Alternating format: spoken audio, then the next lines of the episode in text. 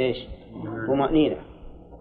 ومن الفائدة أيضا من فوائد ذكر العلة مقرونة بالحكم بيان سمو الشريعة الإسلامية وأن أوامرها ونواهيها مقرونة بالحكمة لأن العلة حكمة.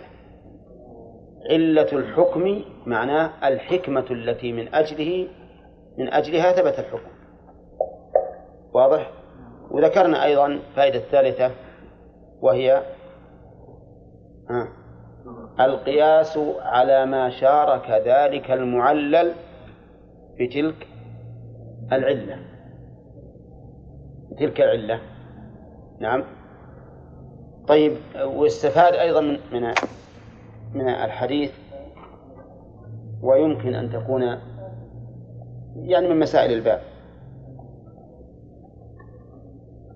أنه لا يجوز الإقرار على ما لا يجوز. من أين يؤخذ؟ لا تقول. من إنكار الرسول عليه الصلاة والسلام عليهم قال لا تقول السلام على الله.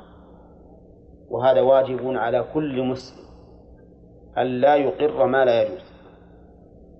لأن في سكوت أهل العلم عن بيان الأحكام الشرعية بالإضافة إلى أنهم آثمون بعدم بيان الأحكام فيه أن الناس يستمرئون هذا الأمر ويرون أنه جائز لأنهم يقولون لو كان هذا حراما لكان الناس العلماء تكلموا عليه وبينوه. ولهذا قال الله تعالى وإذا أخذ الله ميثاق الذين أوتوا الكتاب لتبيننه للناس ولا تكتمونه. وقول أوتوا الكتاب وإن كان لأهل لليهود والنصارى لكن المسلمون الذين أوتوا الكتاب القرآن أفضل الكتب ها مثلهم مثلهم. ولهذا قال الذين أوتوا الكتاب حتى يتبين أن العلة أن كل من آتاه الله علما وجب عليه أن يبينه. إذا دعت الحاجة إلى بيانه بحيث يسأل عنه بلسان الحال أو بلسان المقال. نعم.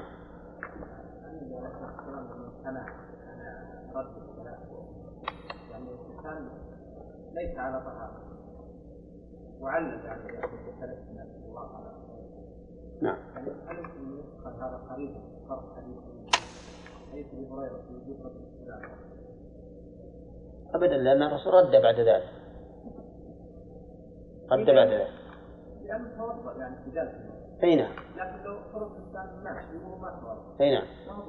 يعني هو على سبيل الاستحباب. على سبيل الاستحباب لأنه في إجماع المسلمين أنه لا يشترط لرد السلام ولا لذكر الله أن يكون على طهارة. حتى قالت عائشة كان الرسول عليه الصلاة والسلام يذكر الله على كل أحيانه. ها؟ كيف تنقيص؟ يعني مثلا يكون رد السلام على غير على سبيل نقول الذكر كل ذكر فالأفضل أن يكون على طهارة وكون الرسول عليه الصلاة والسلام يمتنع أو يقول كرهت أن أذكر الله إلا على طهارة يدل على أن رد السلام من ذكر الله وهو من ذكر الله من وجهين من جهة أنه دعاء والدعاء عبادة ومن جهة أنه يتضمن اسما من أسماء الله وهو السلام. عليكم السلام. إنما يعني يجب أن يرد. إيه يجب أن يرد. إيه كيف؟ يجب أن يرد. لكن الأفضل أن يكون على طهارة. فإذا قدر أن الإنسان ما عنده ماء ولا يمكن يرد إلا كان بعد ساعة أو ساعتين أو بعد ما ينصرف المسلم فليرد. ثم قال نعم. ها. فقد سلمتم على كل عبد صالح في السماء والأرض. وكأنه عليه الصلاة والسلام قال هكذا اختار اللفظ العام على التخصيص جبريل وميكائيل. وقال إذا قلتم على عباد الله الصالحين ما حاجة تقولون على جبريل وميكائيل لأنهم داخلون في عباد الله الصالحين. شيخ هنا عندنا بدون الصلاة. نعم. الظاهر اجتهادا منهم. الظاهر إنه إن وقع اجتهاد. والصحابة قد يجتهدون ثم يقرون أو ينكر عليهم. هنا الاسم الأول في تفسير السلام عليكم ذلك. وثمن السلام اسم الاسمان كيف؟ الاسم الأول المراد اسم الله على الله والبركه هذا هذا في السلام مو بالسلام على الله. السلام على الله السلام على الله يقصدون بذلك السلامة من النقص إيه نعم نعم. يعني الاحتمال الأول ما يرد عليهم في تسليمهم على الله. لأن ظاهر يبعد أنهم يريدون أنهم أن الله يبارك لنفسه باسمه. هذا بعيد وإن كان في احتمال لكنه بعيد. ومع أننا نقول حتى الاحتمال الذي ذكروه لأنه يحتمل أن المعنى في قول الإنسان لصاحبه السلام عليك يعني اسم السلام عليك. هذا ذكروا. ولكن مع هذا الذي يتبادر إلى الذهن إن مان السلام عليك؟ الدعاء بالتسليم. إن الله يسلمك. هذا هو المتبادر. ثم قال باب قول اللهم اغفر لي إن شئت. نعم. نعم. ها؟ السلام مني عليك. بمعنى؟ بمعنى أنك سالم. لا لا لا. لا لكن هي هي تتضمن هذا. لأنك إذا دعوت الله له بالتسليم من الآفات فأول ما آفة يسلم منها أن أن يسلم من آفاته نعم. قال باب قول اللهم اغفر لي إن شئت. نعم. نعم. اي نعم. لكنه خبر. خبر. ليس المعنى أن أنك تسأل الله أن ينزه نفسه لكنك تثني عليه بذلك. كما أنك تقول السلام بمعنى السالم من كل نقص. قريب معنى التسمية قال باب قول اللهم اغفر لي إن شئت. اللهم. معناه؟ يا الله. لكن يقولون إنه لكثرة استعمالها حذفت الياء. وعوض عنها الميم. وجعل العوض في الآخر تيمنا بالابتداء بذكر الله. نعم.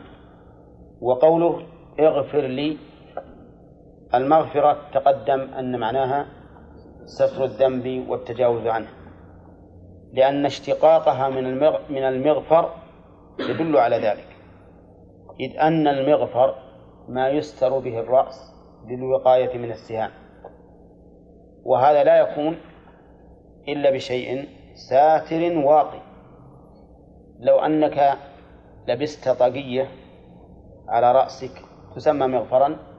لا. هي ساترة لكن ليست واقية. نعم. فالمراد بالمغفرة ستر الذنب والتجاوز عنه.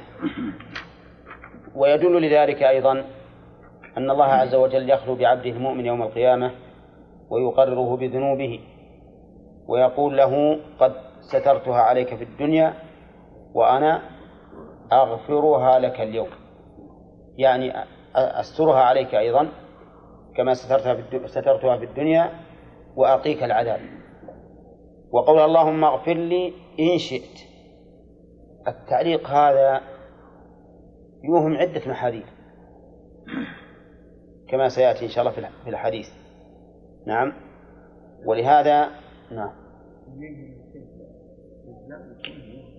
لا الميم عوض عن ياء نعم لكنها اختيرت الميم دون غيرها. ما قال اللهم ال اللهم ال أو اللهم مع أو اللهم ب ها؟ الله ما لأن الميم يكون تدل على الجمع أكثر. قال في الصحيح عن أبي هريرة رضي الله عنه هذا أيضا في الصحيح يعني الحديث الصحيح.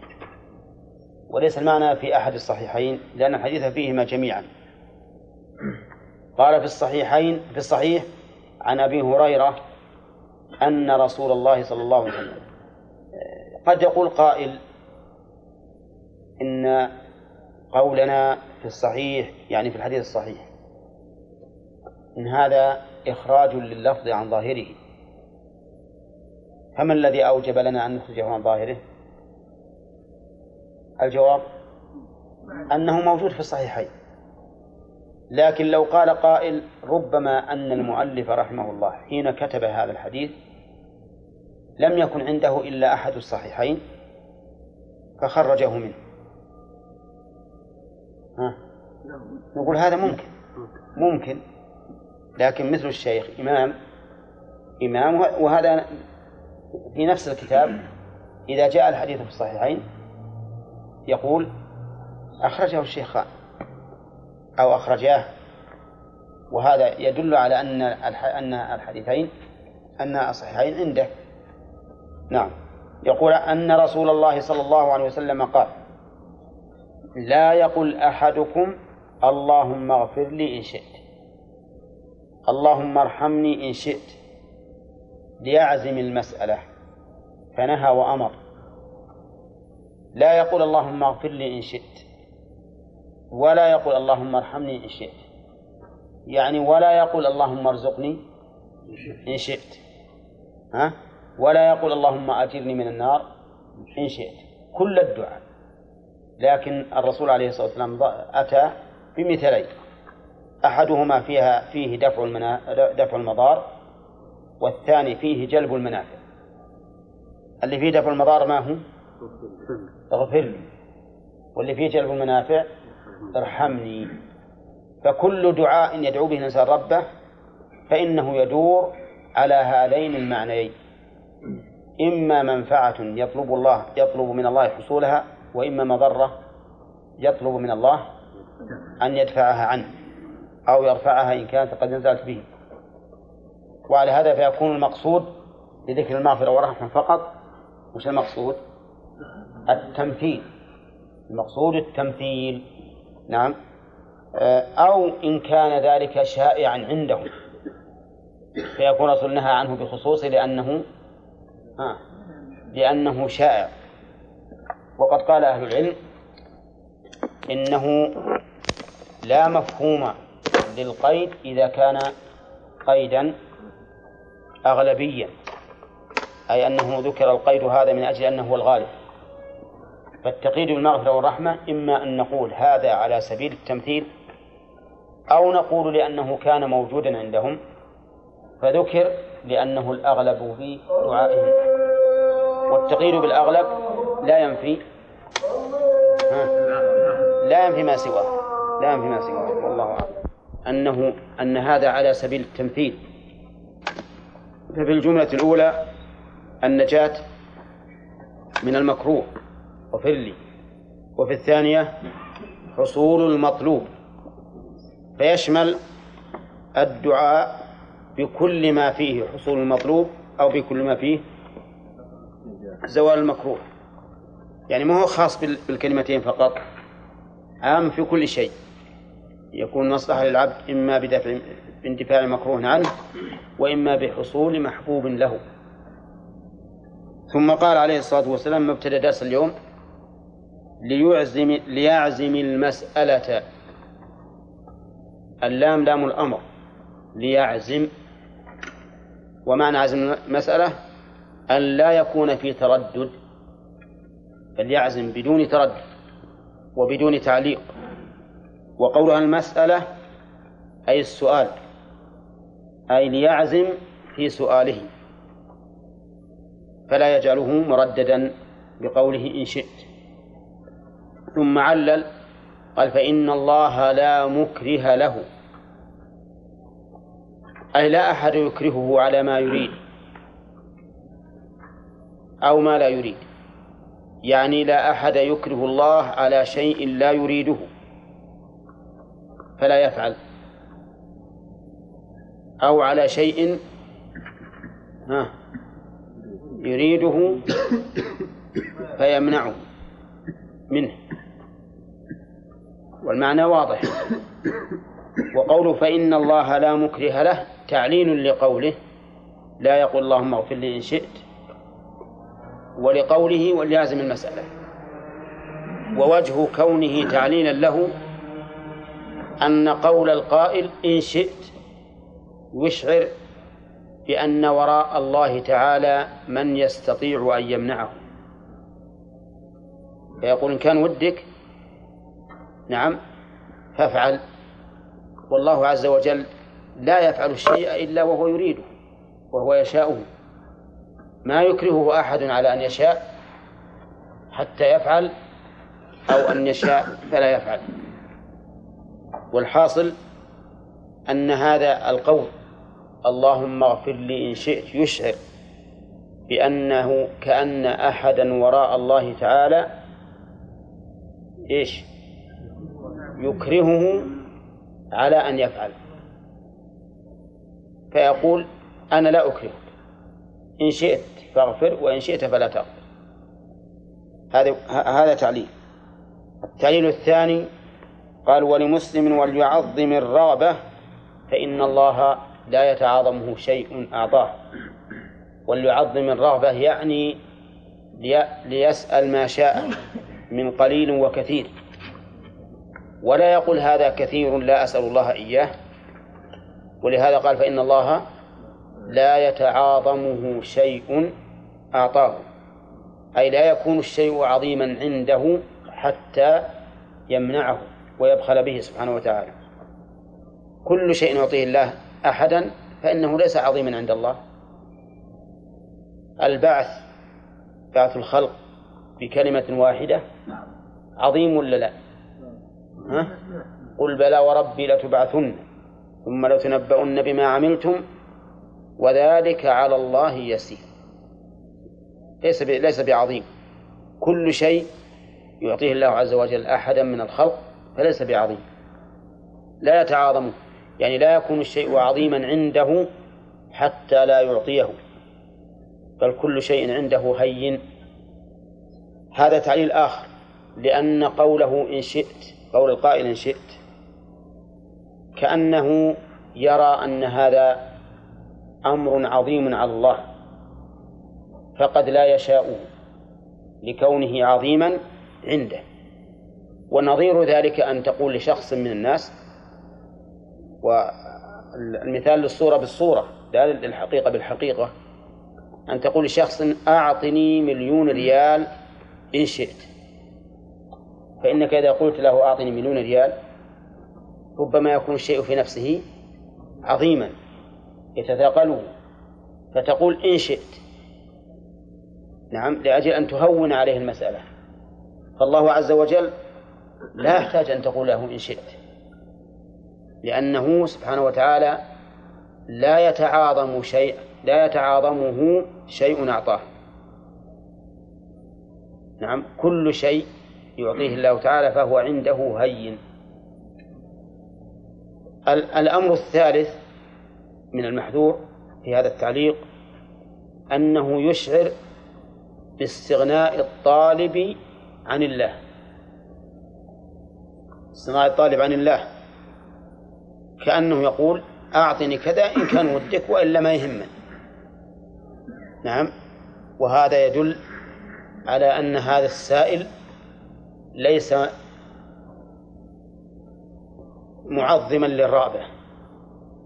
ليس معظما للرابع. كأن الأمر عنده ليس بحاجة إليه. إن شئت فاغفر وإن شئت فلا تغفر. أنا لا يهمني. ولهذا قال وليعظم الرغبة أن يسأل برغبة عظيمة. والتعليق ينافي ذلك ولا لا؟ نعم ينافي ذلك. لأن المعلق للشيء المطلوب يشعر أنه مستغن عنه. وهذا محذور. والإنسان الداعي ينبغي أن أن يدعو الله تعالى وهو يشعر بأنه مفتقر إليه غاية الافتقار. وأن الله تعالى قادر على أن يعطيه ما سأل. وأن ما سأله فليس بعظيم على الله عز وجل بل هو هين عليه. إذن من آداب الدعاء من آداب الدعاء أن لا يدعو الإنسان بمثل هذه الصيغة لأن فيها محاذير ثلاثة. المحذور الأول أنها تشعر بأن الله يكره. له مكره على الشيء. فتقول أنا لا أكرهك إن شئت فاغفر. المحذور الثاني أنه يشعر بأن الإنسان يرى أن ذلك عظيم على الله وكبير عنده. فهو يقول إن شئت وإلا ما أكلفك لأنه عظيم فيقول إن شئت علشان ما يتكلف ويقع في حرج.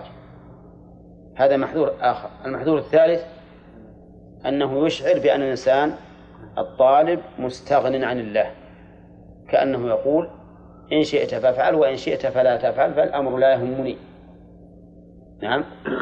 ولهذا لو أن أحدا قال تحب أهدي عليك كذا وكذا فقلت إن كان ودك. وش يدل عليه هذا؟ استغنى. يعني إني إني ما يهم إن أعطيته وإلا فلا يهم. فلهذا لا تقل اللهم اغفر لي. إذا أجزم. فمن آداب الدعاء أن تجزم. قل اللهم اغفر لي اللهم ارحمني اللهم وفقني لما تحب وترضى وما أشبه ذلك. تجزم. بدون بدون تردد. ولكن هل تعزم أو هل تجزم بالإجابة؟ نعم.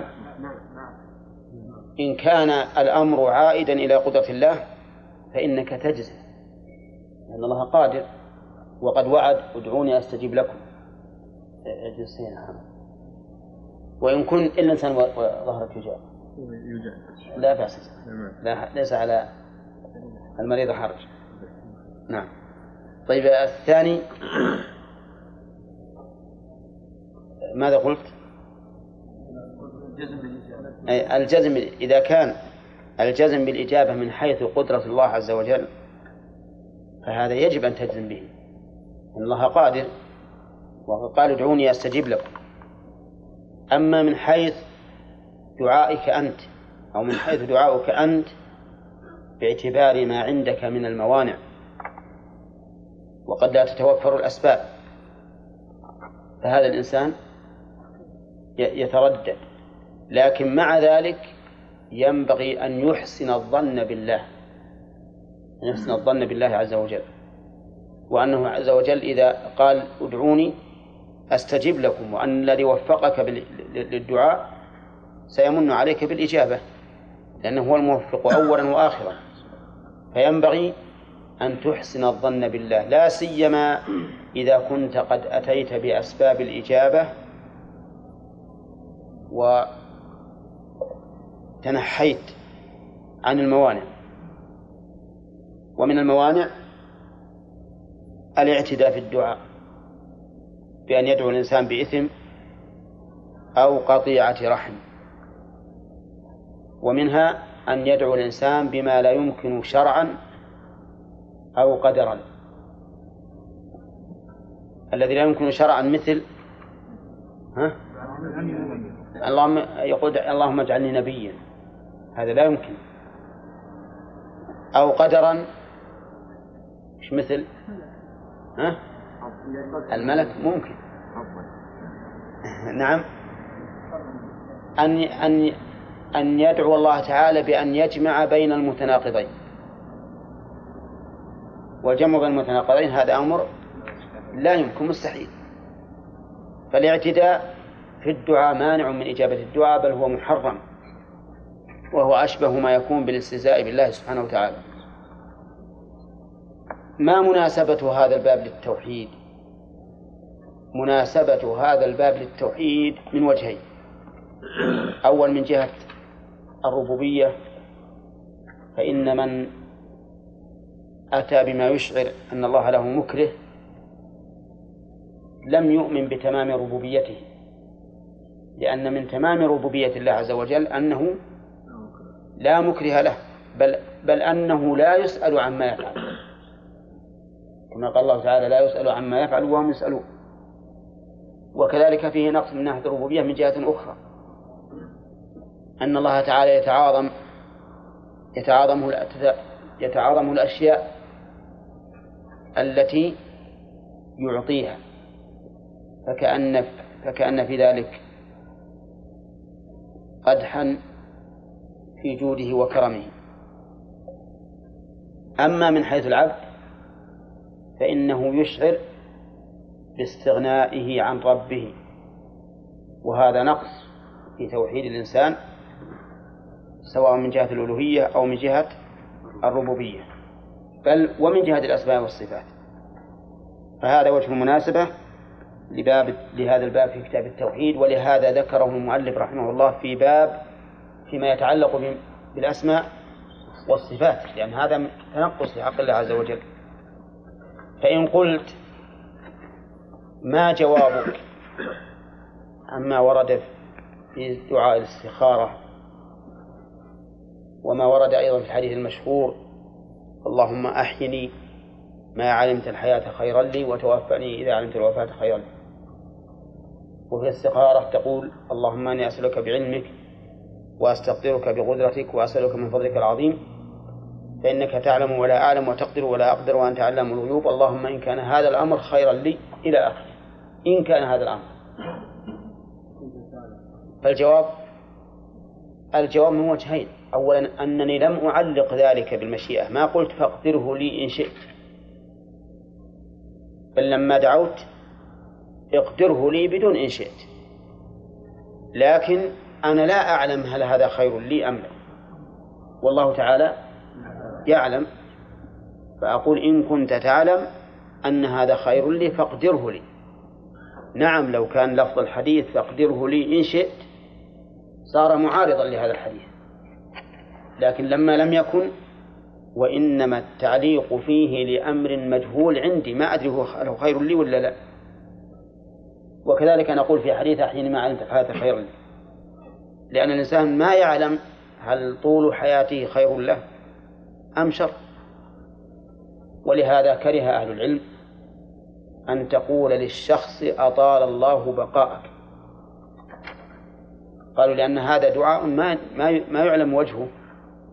قد يكون طول البقاء خيرا له وقد يكون شرا له. ولكن تقول أطال الله بقاءك في طاعته أو على طاعته. أو ما أشبه ذلك حتى يكون الدعاء خيرا بكل حال. وعلى هذا فلا يكون في هذا الحديث معارضة ها؟ لحديث الاستخارة ولا لحديث اللهم أحيني ما علمت الحياة خيرا.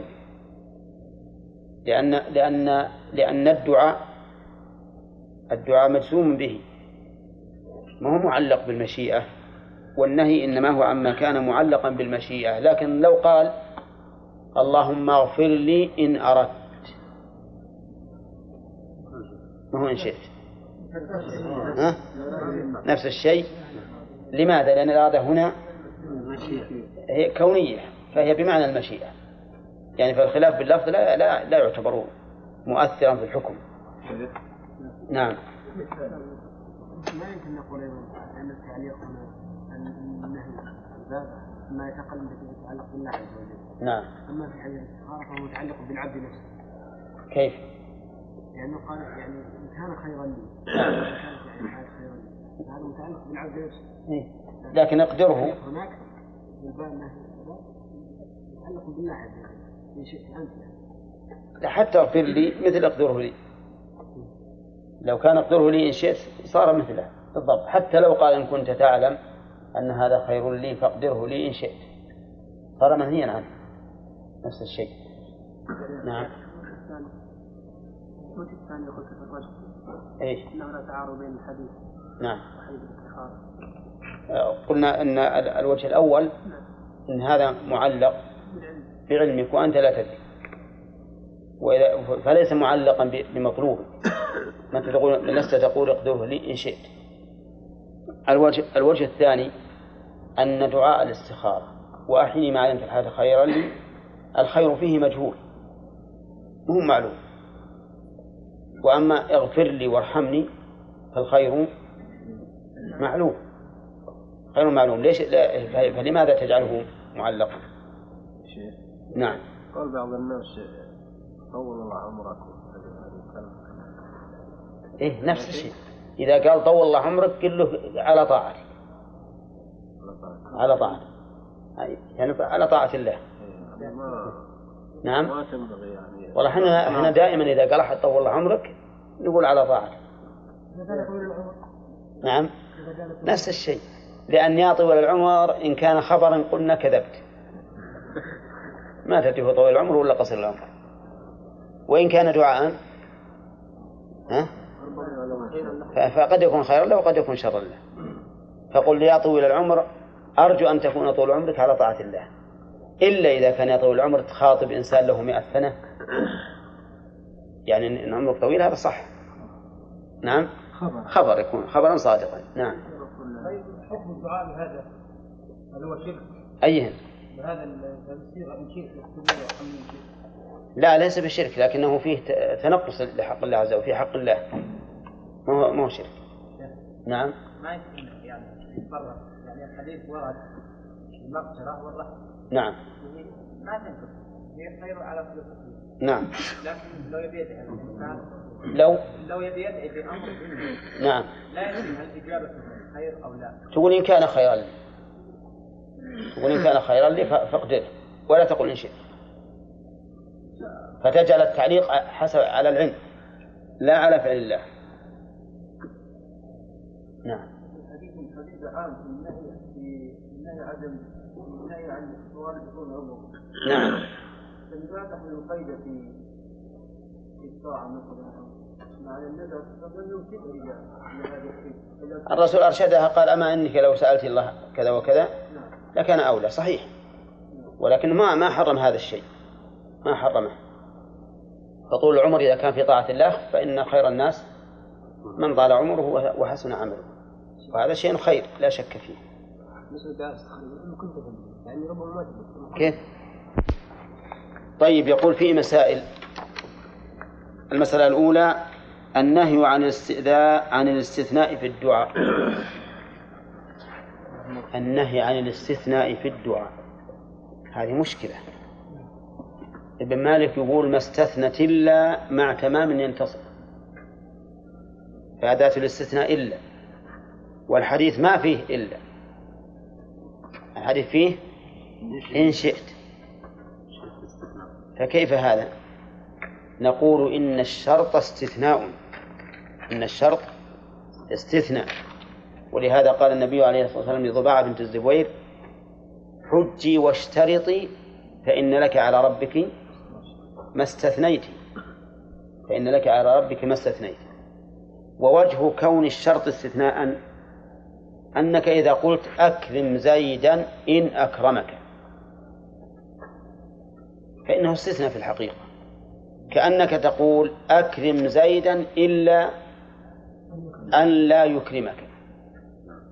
إلا أن لا يكرمك. ما دام قلت أكرم زيدا إن أكرمك المعنى أكرم زيدا إلا أن لا يكرمك. فهذا وجه كون الشرط استثناء. فالمؤلف إذا قال قائل أين الاستثناء في الحديث؟ نقول إن الشرط استثناء.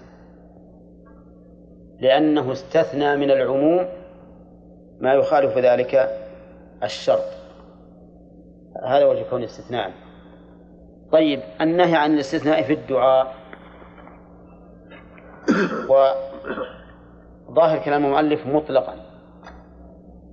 ولا يرجع عليه ما قاله الأخ محمد في إن كنت تعلم أن حصول هذا الشيء لي خير فاقدره لماذا؟ لأن هذا الاستثناء ليس في الدعاء ولكنه فيما يتعلق به علم الله هل هو خير لي أم لا ولهذا لما قلت إن كنت تعلم أنه خير فاقدره وش صار؟ صار دعاء مستثنى فيه ولا لا؟ فاقدره ها؟ لا لأن الدعاء جاء بكلمة اقدره. واقدره ما فيها استثناء. ما أقول اقدره إن شئت. فكلام المؤلف على عمومه. كلام المؤلف على عمومه. نعم. الثانية بيان العلة في ذلك. العلة في ذلك ذكرنا أنها ثلاث علل.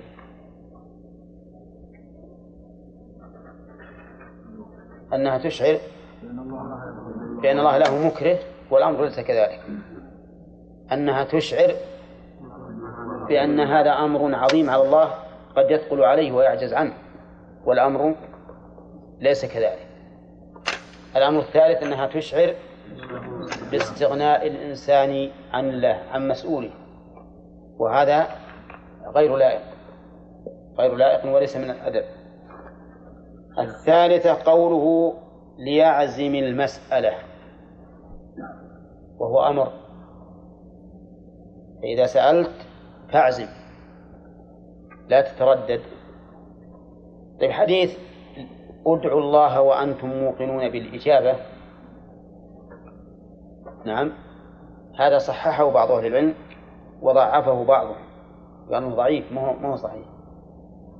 وكما قلت بالنسبة لقدرة الله يجب أن تكون موقنا بأن الله قادر على ذلك. لكن بالنسبة لما قد يكون من تخلف الأسباب أو وجود الموانع فالإنسان يبقى مترددا لأن الإنسان قد لا يجاب قد لا يجاب لفوات سبب أو لوجود مانع. الرابعة إعظام الرغبة.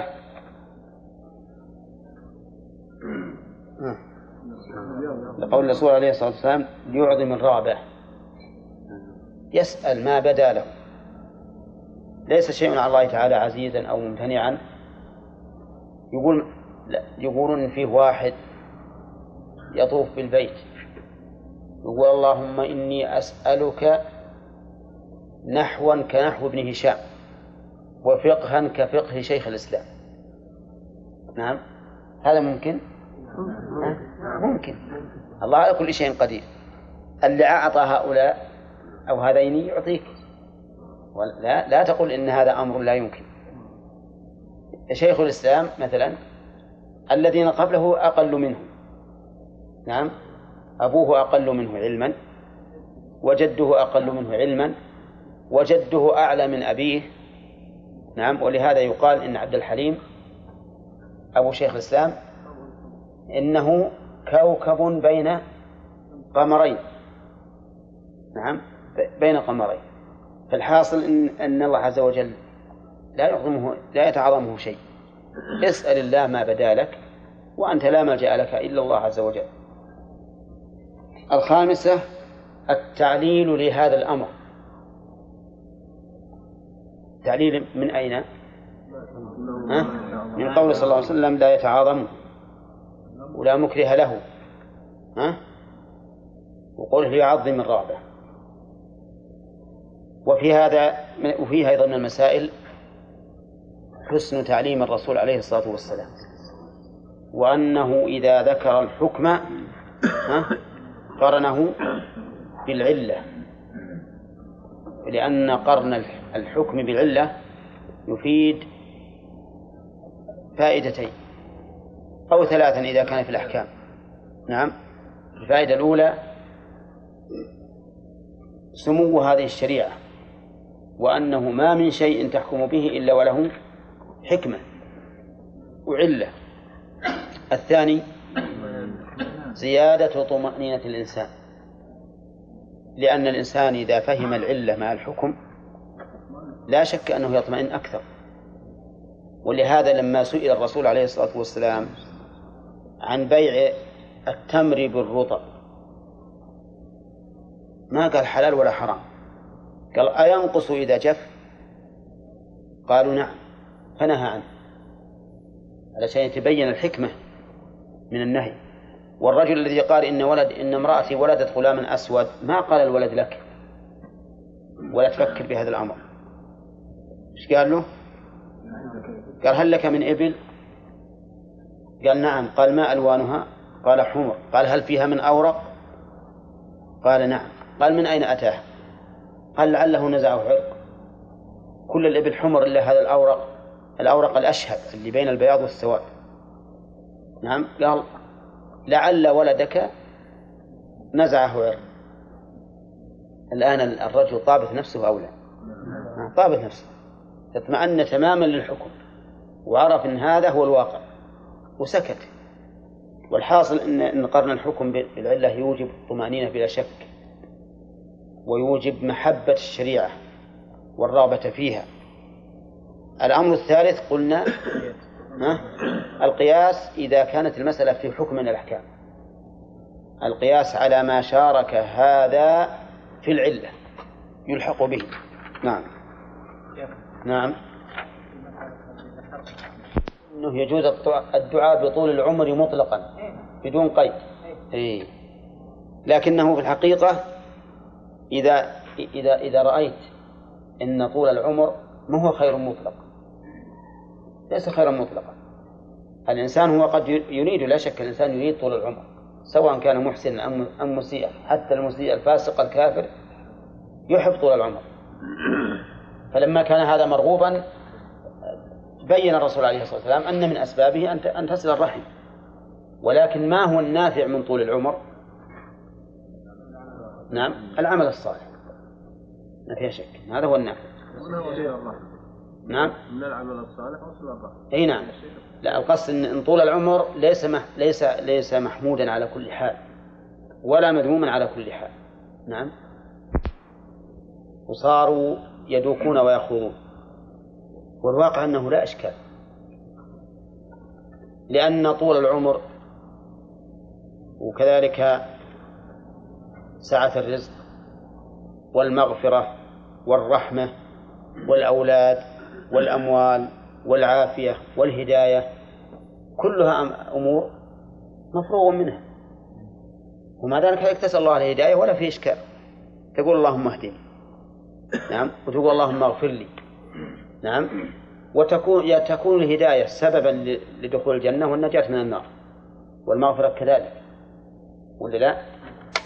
كذلك أيضا هذه صلة الرحم تكون سببا لطول العمر ولا فيها إشكال وليس معنى ذلك أن الله كتب للإنسان عمرين. لكنه لما كان القدر أمرا مكتوما وسرا مجهولا للعباد بين الرسول عليه الصلاة والسلام هذا الكلام لأجل يحث الناس على صلة الرحم. وإلا فالأمر بالنسبة إلى الله ها معلوم مستقر إن هذا الرجل سيصل رحمه أو لا يصلها وأن عمره محدد. محدد في زمانه ومكانه وسببه. ما يتغير أبدا. لكن لما كان هذا أمرا مكتوما عند عنا ومجهولا لدينا صار الرسول عليه الصلاة والسلام يحثنا لأجل أن نعمل. لأجل أن نعمل. ولا ما في إشكال؟ نعم. نعم. هو قد قد لا يثاب إلا إذا قصد بطول العمر استفراغ هذا العمر بطاعة الله. هنا نعم. وأما إذا كان قصده بس لأجل يتمتع في الدنيا فقط صار مريدا للدنيا. ولكن مع ذلك لا يقال إنك لا تصل الرحم خوفا من هذه النية. صل الرحم وأحسن نية. نعم يقول المؤلف باب لا يقول عبدي وأمتي. باب لا يقول يعني لا يقول الإنسان عبدي وأمتي. عبدي للغلام وأمتي للجارية. لماذا لا يقول ذلك؟ لأنه إذا قال عبدي وأضافه إلى نفسه فإنه قد يستطيل على هذا العبد وقد يتعاظم على هذا العبد ويحتقر هذا العبد. لأنه يقول عبدي يضيف إليه. أنت عبدي مثلا. نعم. أو يقول لها أنت أمتي. أما إذا قاله غيره فقيل هذا عبد فلان.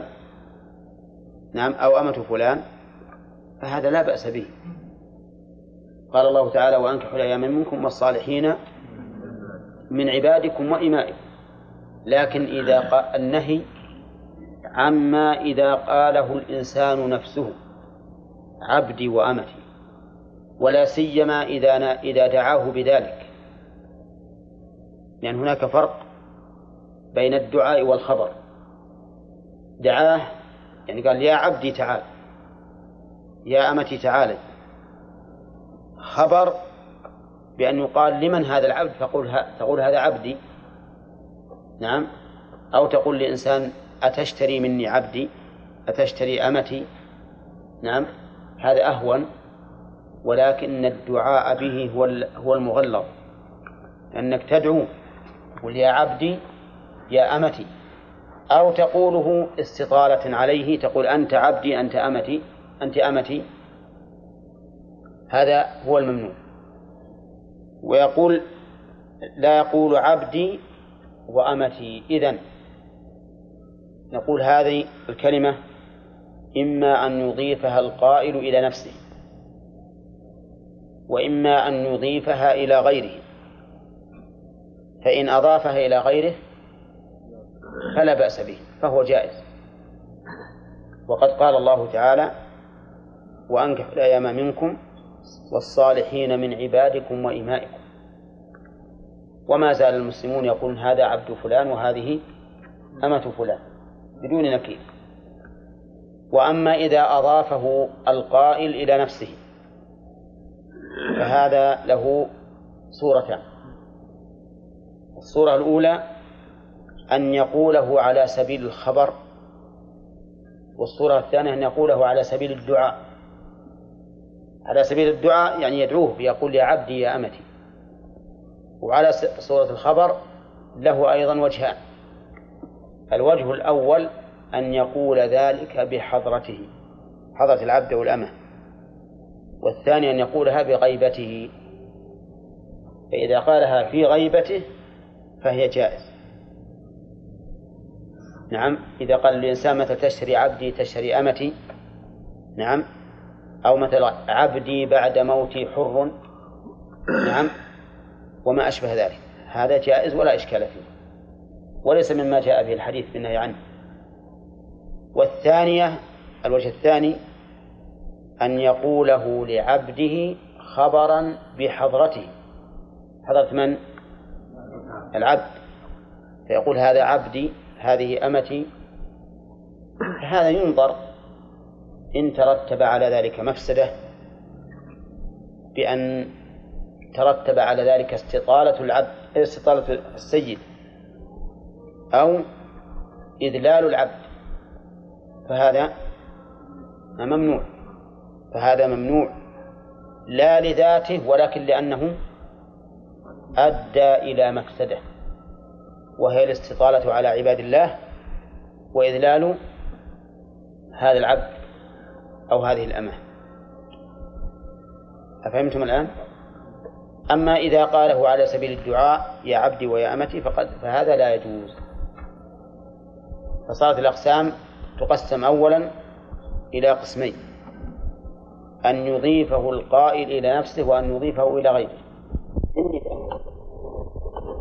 يا عبدي يا أمتي وهذا لا يجوز للنهي عنه كما سيأتي. كما سيأتي إن شاء الله. والثانية أن يقوله بلفظ الخبر. وهذا له وجهان.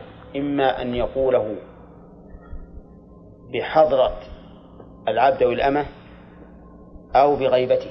إن قاله بغيبته فهذا لا بأس به ولا محذور فيه. وإن قاله بحضرته فإنه ينظر إن ترتب عليه مفسدة تتعلق بالعبد أو بالسيد منع منه. وإلا فلا بأس به. طيب وإلا فلا بأس به لأن القائل هذا عبدي أو هذه أمتي ما يقصد العبودية التي هي الذل لكن يقصد بالعبودية أنه ملك ومملوك لي. ما يقصد أنه ذليل كعبادة الإنسان لربه. قال في الصحيح عن أبي هريرة رضي الله عنه أن رسول الله صلى الله عليه وسلم قال لا يقل أحدكم أطعم ربك وضئ ربك. لا يقول أحدكم هذه مسألة غير اللي في غير الترجمة. لا يقول أحدكم لمن؟ ها؟ للعبد أو الأمة. أطعم ربك وضئ ربك. لا يقول هذا. ليش لا يقوله؟ لأن فيه محذورين. المحذور الأول نسبة الإطعام إلى الرب. فظاهره أن الرب قد يحتاج إلى الإطعام والرب من أسماء الله. والله عز وجل يطعم ولا يطعم. ففيه إيهام عظيم أن الله عز وجل يصح أن يتوجه الأمر بالإطعام الأمر بإطعام غيره له. أطعم ربك الثاني أنك إذا قلت أطعم ربك تخاطب هذا العبد. فإنك في الحقيقة تخدش من كرامته حيث جعلته مربوبا وذاك ربا. ففيه محذوران. محذور من جهة الصيغة أطعم ربك وضئ ربك. ومحذور من جهة المعنى. أنك تشعر هذا العبد أو الأمة بالذل. لأنه لأنه إذا كان ربا كان العبد أو الأمة مربوبا. وهذا كما يقول العامة يكسر خواطرهم ويجعلهم في حالة آه، يعني آه، سيئة. فعلى هذا يكره. أما لو قاله الإنسان في غيبة العبد غير مخاطب له فلا بأس به. لو قال مثلا رب رب الغلام فلان ابن فلان. هذا لا بأس به. قال النبي عليه الصلاة والسلام في الحديث الصحيح في أشراط الساعة أن تلد الأمة ربها. أن تلد الأمة ربها. وقال يوسف عليه الصلاة والسلام لأحد صاحبي السجن ها اذكرني عند ربك اذكرني عند ربك. فهذا لا بأس به. لأن المسألة لأن قصة يوسف ما فيها صيغة توهم النقص في الخالق. اذكرني عند ربك ما فيها شيء يوهم النقص ويرى بعض أهل العلم في الجواب عن عن قصة يوسف بأن هذا من الشرع الذي ورد شرعنا بخلافه. ولكن عند التأمل يتبين أنه فرق بين الصيغتين أن هناك فرقا بين الصيغتين. والله أعلم. ومولاي هذا مدى الدرس؟ طيب. لا يقول عبدي وأمتي. لا. دقيقة. لا يقول أحدكم. نعم. لك. وضئ ربك. الإضافة إضافة الرب إما أن تكون إلى ضمير المخاطب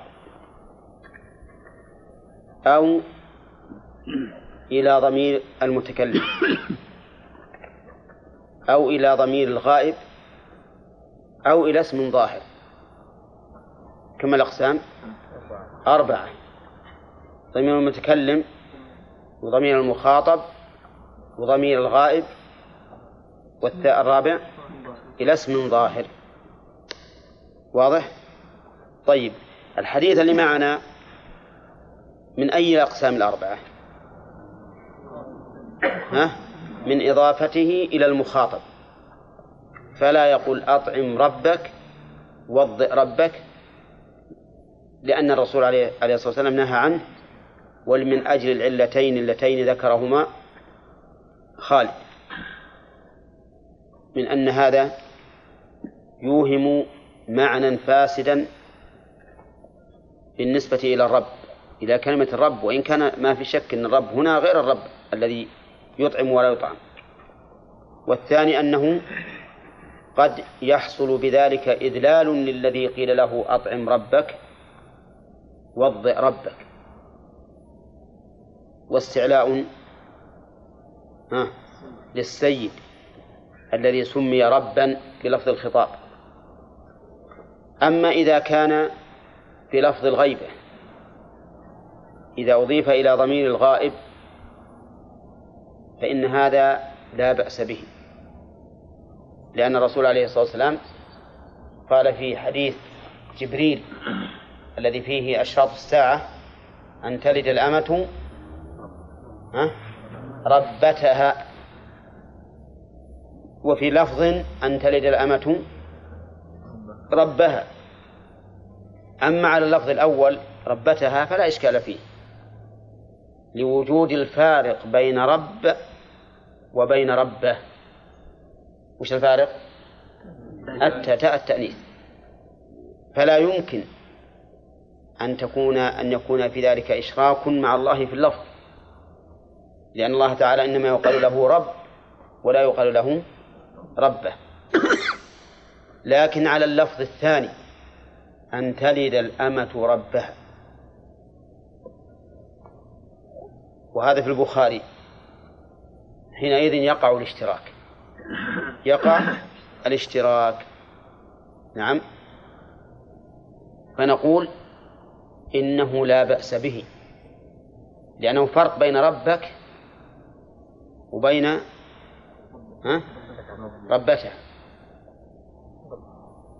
بين بين ربك في الكاف وبين ربها بهاء الغيبة. وقد جاء في حديث اللقطة حتى يجدها ربها. حتى يجدها ربها. وهو حديث متفق عليه. إلا أن بعض أهل العلم قال إن حديث اللقطة إنما هو في بهيمة. لا تتعبد كما يتعبد الإنسان ولا يحصل لها أو يحصل منها من الذل مثل ما يحصل من الإنسان. ولكن الصحيح أن هذا ليس بفارق لأن البهيمة تعبد الله ولا لا؟ لكن عبادة خاصة بها. ولله يسجد من في السماوات ومن في الأرض والشمس والقمر والنجوم والجبال والشجر والدواب. أما العباد فقال وكثير من الناس مم كلهم وكثير حق عليه العذاب. نعم. فإذا نقول إذا كانت بضمير الغائب ها فلا بأس به. طيب الثالث أن تكون بضمير المتكلم. بضمير المتكلم. بأن يقول العبد هذا ربي هذا ربي مثلا. فهل يجوز أو لا يجوز؟ قد يقول قائل إن هذا يجوز لأن هذا من من العبد لسيده. نعم. وقد قال الله تعالى عن صاحب يوسف إنه ربي أحسن مثواي إنه ربي أحسن مثواي يعني سيدي. ولأن المحذور من قول ربك الذي يقتضي إذلال هذا العبد منتف ولا لا؟ منتفي لأن يعني هو بنفسه يقول هذا ربي هو بنفسه يقول هذا ربي أفهمتم؟ الخامس الرابع أن تضاف إلى الاسم الظاهر. فيقال رب فلان. هذا رب الغلام هذا. هذا رب الغلام هذا رب الأمة وما أشبهه. فما تقولون فيه؟ ظاهر الحديث إذا أخذنا باللفظ فقط ربك أنه جائز. وهو كذلك ما لم يتضمن محذورا. فإن تضمن محذورا فإنه يمنع منه. لو لو كان يتضمن أن من سمع مثل هذا الكلام ظن أن السيد رب حقيقي خالق فإنه حينئذ يمنع لهذا المحذور. وإلا في الأصل ها؟ الأصل الجواز. الأصل الجواز. وإذا قلنا بالجواز فلا يعني أنه يساوي يساوي كلمة سيد فلان. لا السيد أهون بكثير كما سيأتي. لكننا نقول ليس بم... ليس بممنوع لأننا ما نستطيع أن نقول بالمنع وهو لم يرد فيه النهي. وقد بل, بل قد ورد ما يدل على جواز إضافة الرب إلى ضمير الغيبة كما في الحديث الذي أشرنا إليه. فصارت الأحوال كم؟ أربع. الأحوال أربع. وأما قوله وليقل سيدي ومولاي. كيف وليقل سيدي ومولاي؟ نعم. وليقل سيدي ومولاي. كان المتوقع أن يقول وليقل سيدك ومولاك لأن الحديث يقول لا يقول أحدكم أطعم ربك وضئ ربك وليقل. فكان الذي أرشد إليه مقتضى الحال أن يكون مناسبا للذي نهي عنه.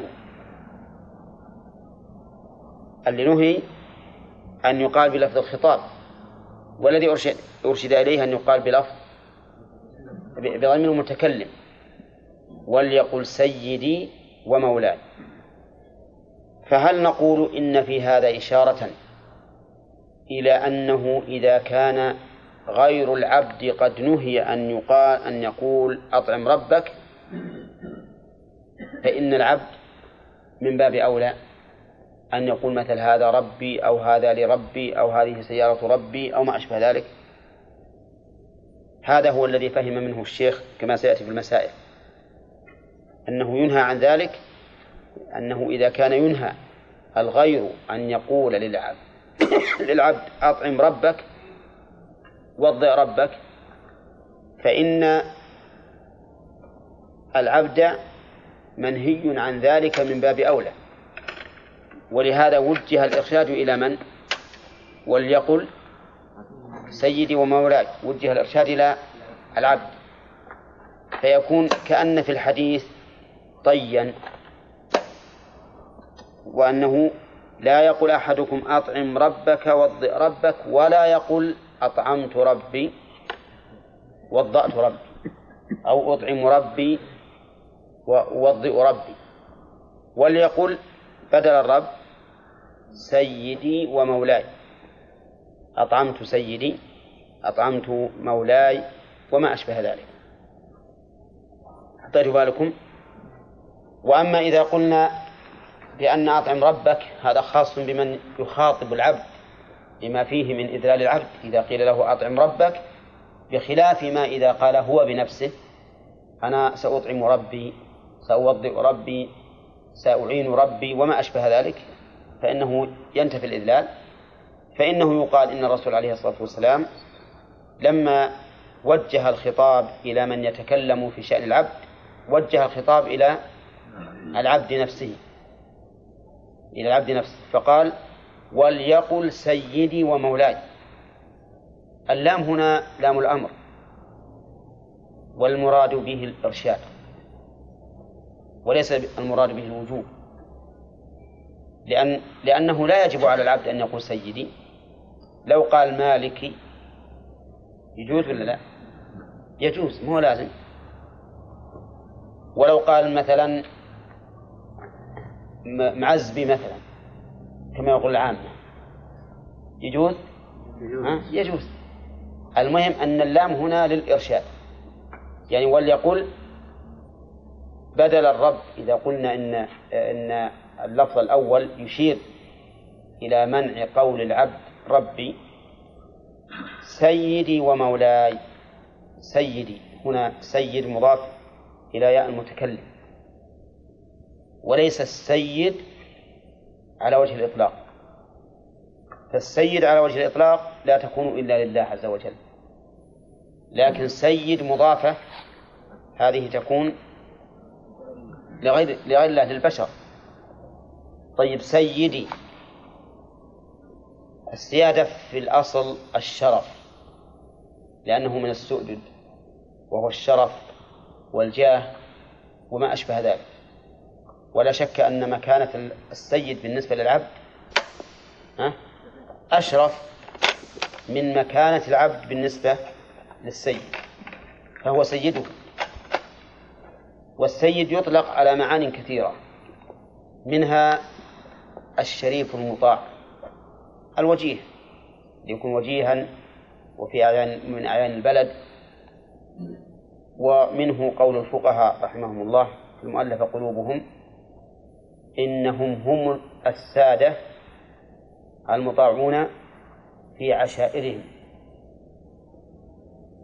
عرفتم؟ ومنه الزوج يطلق السيد على الزوج. لأن له سيادة على زوجته. حتى قال الرسول عليه الصلاة والسلام إن النساء عوان عندكم يعني بمنزلة الأسير. طيب ما هو الشاهد لهذا؟ شاهد قوله تعالى وألف يا سيدها لدى الباب. ما المراد بسيدها؟ زوجها. المراد به زوجها. ويطلق أيضا على المالك كما في هذا الحديث وليقل سيدي ومولاي. فله ثلاثة إطلاقات ويمكن له إطلاقات أخرى. طيب سيدي بالمناسبة صار مشهورا بين الناس الآن أن النساء يسم يسمين بهذا الاسم أو يوصفن بهذا الوصف. فيقول السيدة فلانة. أو إذا أراد أن يعبر عن النساء قال السيدات. والله عندي رجال سيدات ولا تجد مكتوب على المراحيض؟ خاص بالسيدات. وجنبه خاص بالرجال. الرجال ما لهم حق من السيادة. انعكست الأمور الآن. الرجال يقال خاص بالرجال والنساء يقال خاص بالسيدات. ما هو بهذا قلب الحقائق؟ لأن السياد هم الرجال في الحقيقة وألف يا سيدها لدى الباب لكن أولئك انقلبوا. فصاروا لا يتكلمون بامرأة إلا السيدة. وأما الرجل فهو رجل. نعم. هذه العبارات التي ترد على الألسن من غير أن نشعر بها كنت دائما أنهى أنهاكم أو أو أنبهكم على أنه يجب أن نمحص هذه الكلمات الواردة. وننظر هل توافق مع ديننا أو لا توافق. فإن وافقت قبلناها لا لأنها وردت علينا من أولئك ولكن لأنها توافق ديننا أو لأن ديننا جاء بها.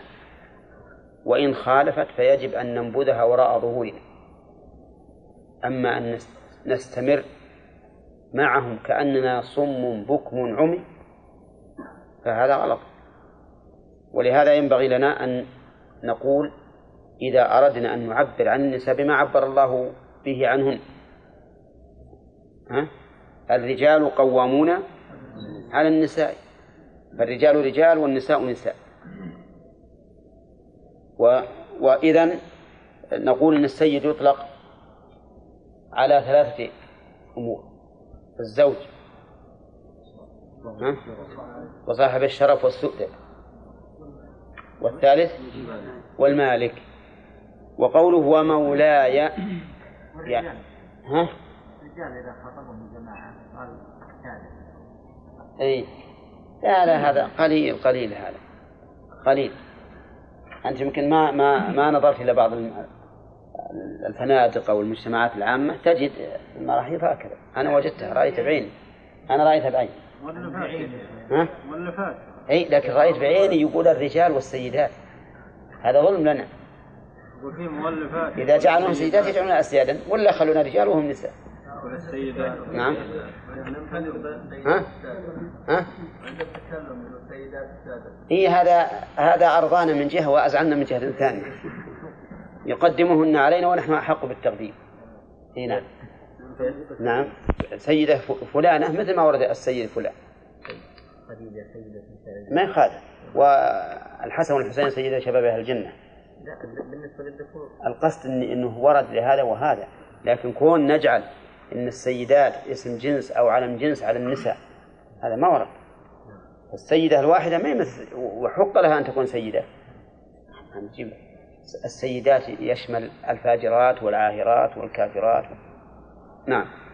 وقوله ومولاي يعني وليقل مولاي. مولاي. كيف مولاي؟ ما هو بالمولى هو الله عز وجل. نقول المولى أم على قسمين. ولاية مطلقة فهذه لله عز وجل. كالسيادة المطلقة. فإن الله تعالى هو الولي الحميد. ولي كل أحد نعم؟ نعم.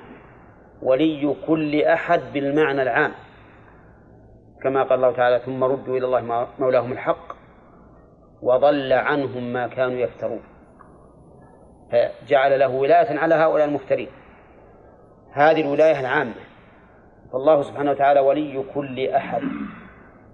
أما الولاية الخاصة فإنها للمؤمنين. ذلك بأن الله مولى الذين آمنوا وأن الكافرين لا مولى لهم. سبحان الله. القرآن عظيم. مولى الذين آمنوا وأن الكافرين لا مولى لهم. ما قال وليس مولى الكافرين. وكان مقتضى السياق أن يقول ها؟ وليس مولى الكافرين. لكن قال لا مولى لهم.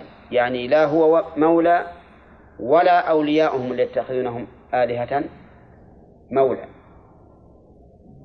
فصار أعم صار أعم الحاصل أن الولاية المطلقة لله عز وجل وأما الولاية المضافة المقيدة فهذه تطلق على غير الله.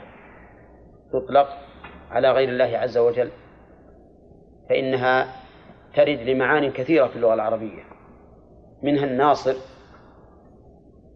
ومنها المتولي الأمور ومنها السيد ومنها العتيق المعتق.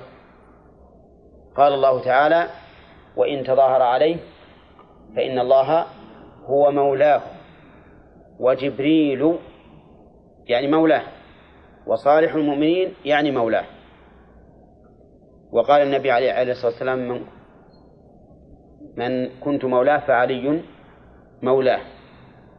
ويقال زيد بن حارثة ها؟ مولى رسول الله صلى الله عليه وسلم. وقال النبي عليه الصلاة والسلام إنما, الول إنما الولاء لمن أعتق. فالمولى يطلق على عدة معاني لكنها ولاية عامة ولا ولاية خاصة؟ ولاية خاصة مقيدة.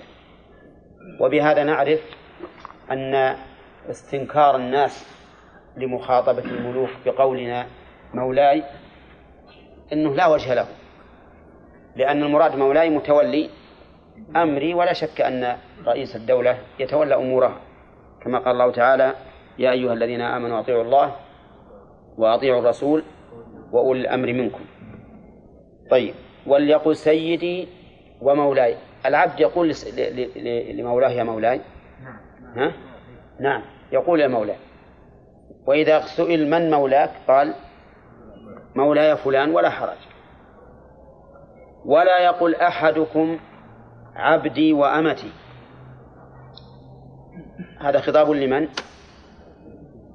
للسيد. لا يقول عبدي ولا أمتي. لأن لأننا جميعا عباد لله. ونساؤنا إماء لله. قال النبي عليه الصلاة والسلام لا تمنعوا إماء الله مساجد الله. فلا يقول الإنسان لمملوكه عبدي وأمتي. لماذا؟ أولا لأنه إذا قال عبدي فإنه تشبه بالله عز وجل ولو من حيث ظاهر اللفظ. لأن الله عز وجل يخاطب عباده بكلمة عبدي. كما في الحديث عبدي استطعمتك فلم تطعمني. وما أشبه ذلك. فإذا قال الإنسان عن سيء عن مملوكه عبدي صار مشاركا لله عز وجل حيث جعل هذا المخلوق عبدا له. ولو باللفظ. وإن كان السيد لا يريد بقوله عبدي ما يريده الله تعالى بقوله عبدي. وإنما يريد السيد بقوله عبدي إيش؟ يعني مملوك الذين أملكه لكن مع ذلك هذا من باب صلي ركعتين تنزه في اللفظ والبعد عما يقتضي الإشراك. ولكن لو قالها على سبيل الخبر بأن قال له قائل من هذا؟ من هو عبد الله هذا؟ فقال هذا عبدي. جائز ولا لا؟ جائز. أو يقول مثل بعت عبدي فلانا. أو زوجت عبدي فلانا. أو اشتريت كذا وكذا لعبدي وما أشبه ذلك فهذا لا بأس به. لكن الخطاب يا عبدي أو يقول أنت عبدي هذا هو الذي نهى عنه الرسول عليه الصلاة والسلام. قال ولا يقول أمتي. الأمة الأنثى من المملوكات تسمى أمة وتسمى أيضا جارية. لكن جاريتي لا بأس به.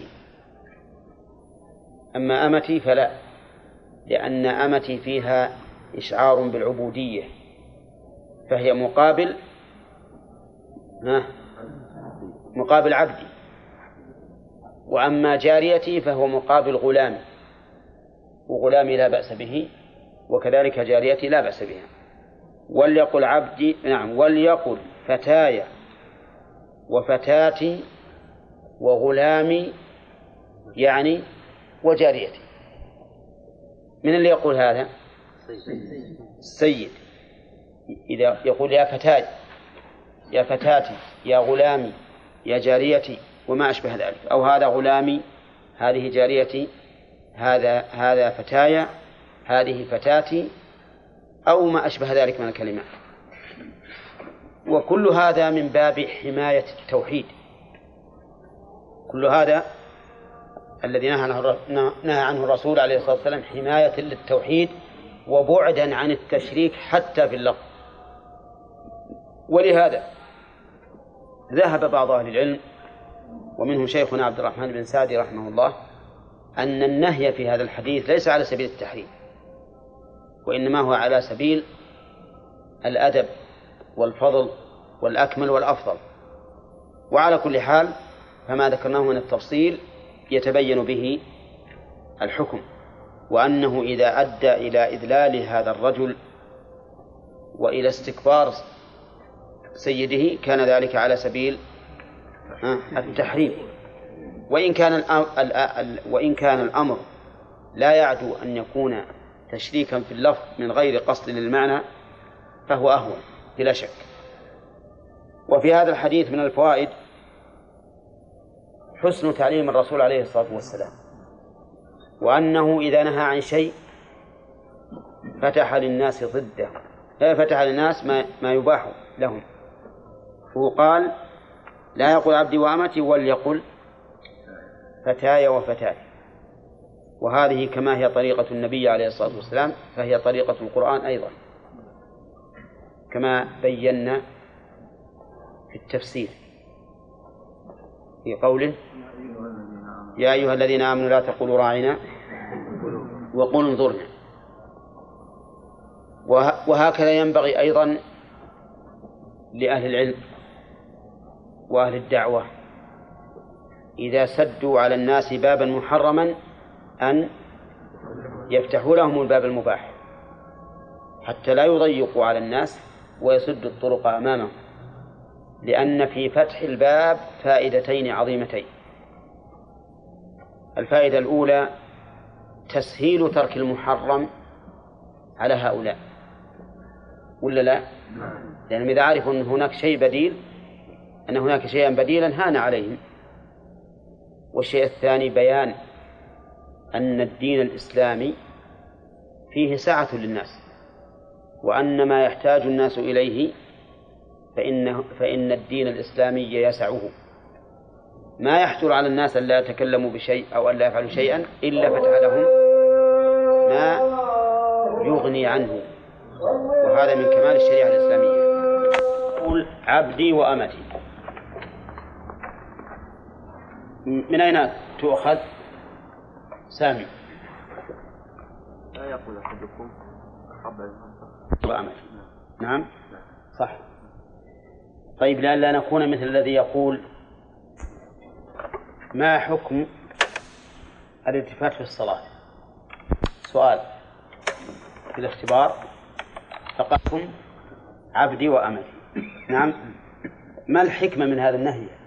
حتى لا يكون. في فرق من الرب وال إيه. هذا واحد.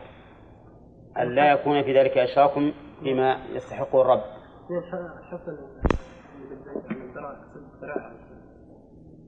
لا هو الأول. هو الذي يقول. اقرب يا راشد. على العبد. خوفا من إذلال العبد. نعم. لئلا يذل هذا الرجل ال- المسلم. نعم. ثالث.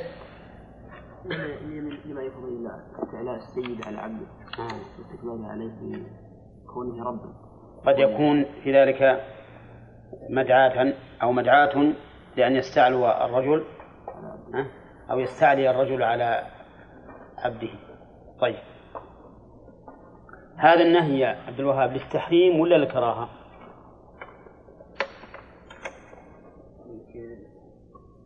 قاله على سبيل الاستعلاء والدعاء مثل يا عبدي يا أمتي فهذا حرام.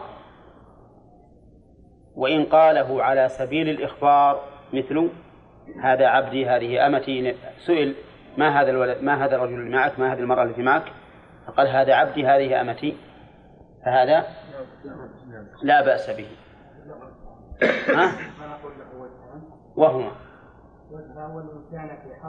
فإنه إن كان؟ في حضرة ال- إيه فإنه لا وكان فإنه لا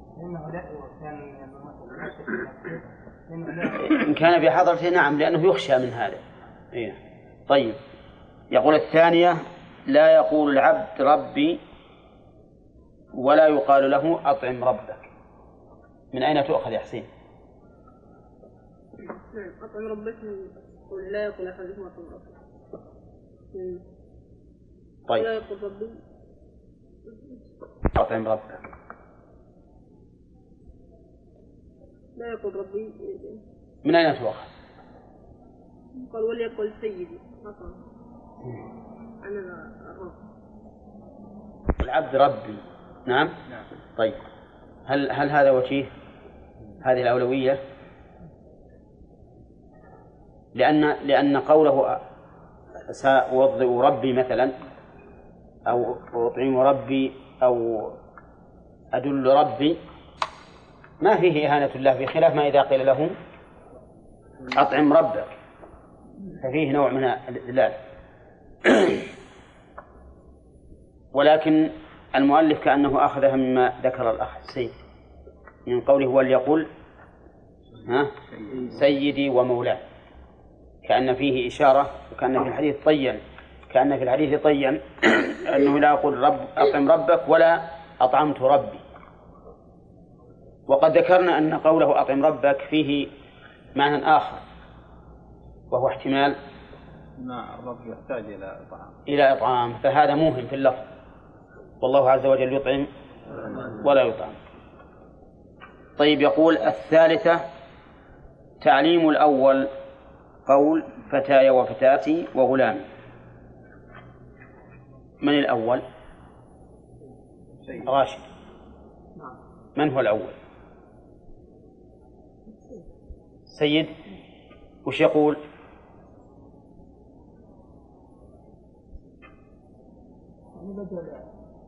طيب الرابعة تعليم الثاني قول سيدي ومولاي. منين تأخذ يا عبد الله؟ بس. قوله وليقل سيدي. شيخنا ما ما انتبهت الأولى؟ كيف؟ الأولى هل يوجه انه يكون عبد؟ كيف؟ لأنه يقول بالأول آه. يقول أحدكم أطعم ربك نعم. فالمخاطب شخص له العبد لا السيد نعم. الم- المخاطب شخص ثالث. لكن قلنا إذا كان الشخص الثالث ينهى أن يقول ربك نعم. يقول العبد فالعبد من باب أولى. هذا الذي قلنا. ثم نظرنا في في هذه الأولوية وقلنا إنه إذا قاله الثالث ففيه نوع من إدلال العبد. بخلاف ما إذا قاله العبد ورضي أن يقول هو ربي. نعم. وليقل سيدي ومولاي ولا يقول سيدي مولاي طيب. آه، الفائدة آه، المسألة الخامسة التنبيه للمراد وهو تحقيق التوحيد حتى في الألفاظ.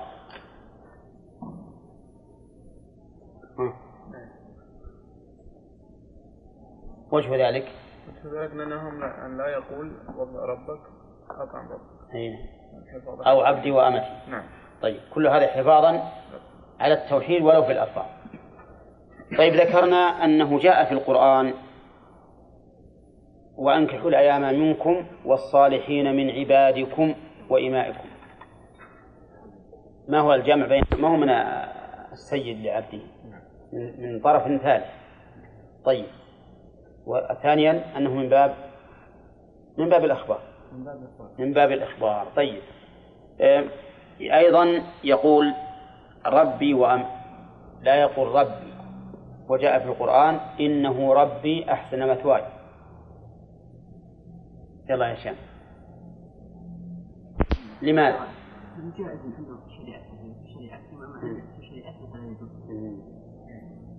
هذا جواب. جواب ثاني؟ ما خالف. طيب. ها. المقصود الرب هنا السيد وليس اي معلوم نعم. لكن حتى هذا لو قال ربي يعني سيدي الذي مال الذي هو مالك ما منهي عنه. وهؤلاء غير مسلمين. يقول يوسف إيه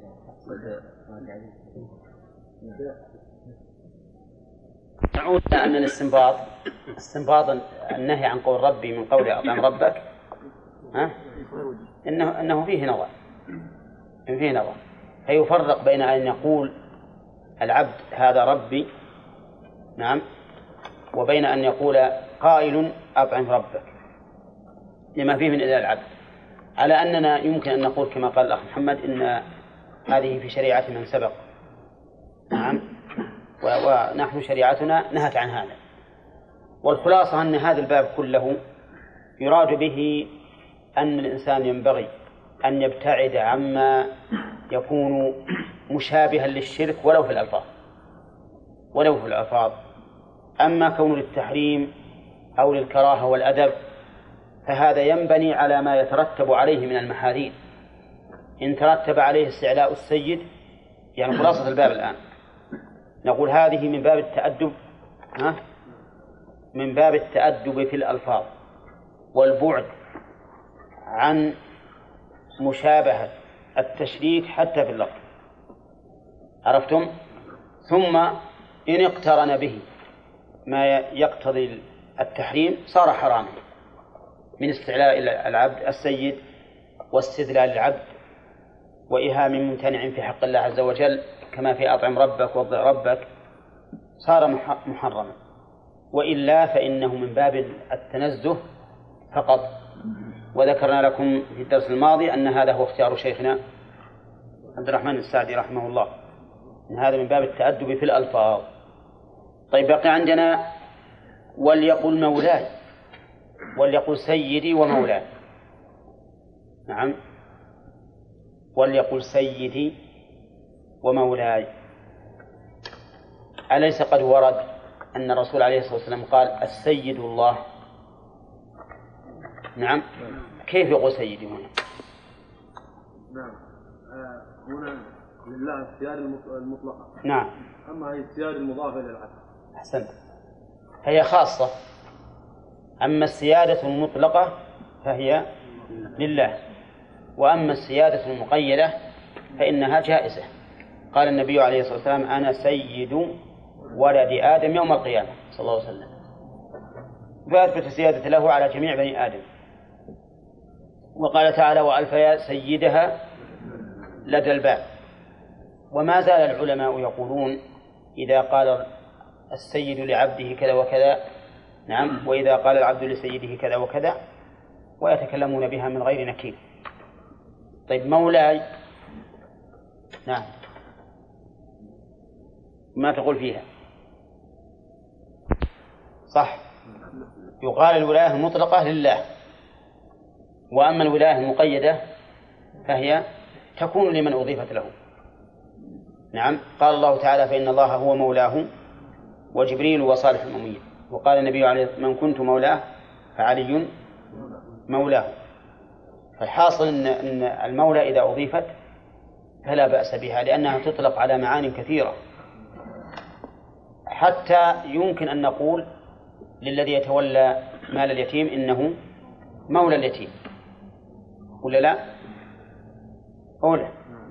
وما زال الناس يقولون مولى فلان للعتيق. ويقال مولى فلان للمعتق. والفرق بينهما عندهم. يعني المعتق يسمى مولى والعتيق يسمى مولى. لكن ما هو الفرق؟ إذا كان المراد المعتق قيل المولى من أعلى. وإذا وإذا كان المراد العتيق قيل المولى من أسفل. المولى من أسفل. يجب يفرقون بين هذا وهذا. نعم. نعم. لا. غير هذه اللي ذكر المؤلف في الباب. ولا لا؟ فيه مسائل منها حسن تعليم الرسول عليه الصلاة والسلام وأنه لما منع قولا ها؟ أرشد إلى قول آخر. لما قال لا يقول قال وليقل أولى. ومنها أن الأمر يأتي للإباحة. الأمر يأتي للإباحة. من يؤخذ يا رشيد؟ يقال وليقل سيدي ومولاي ما هي هذه اللام لما أمر؟ الإباحة ما هي للاستحباب؟ نعم. صح؟ أي نعم للإباحة الإرشاد هو نفس الإباحة ها؟ الإرشاد إلى الإرشاد بدل هذه بدلا عن هذه أرشده إلى أمر مباح طيب ما هو العلامة أن يكون أن يكون الأمر للإباحة؟ لأن المشكلة الآن أحيانا نقول الأمر للوجوب وأحيانا نقول للاستحباب وأحيانا نقول للإباحة. يقول العلماء إنه إذا جاء في مقابلة أمر ممنوع صار للإباحة.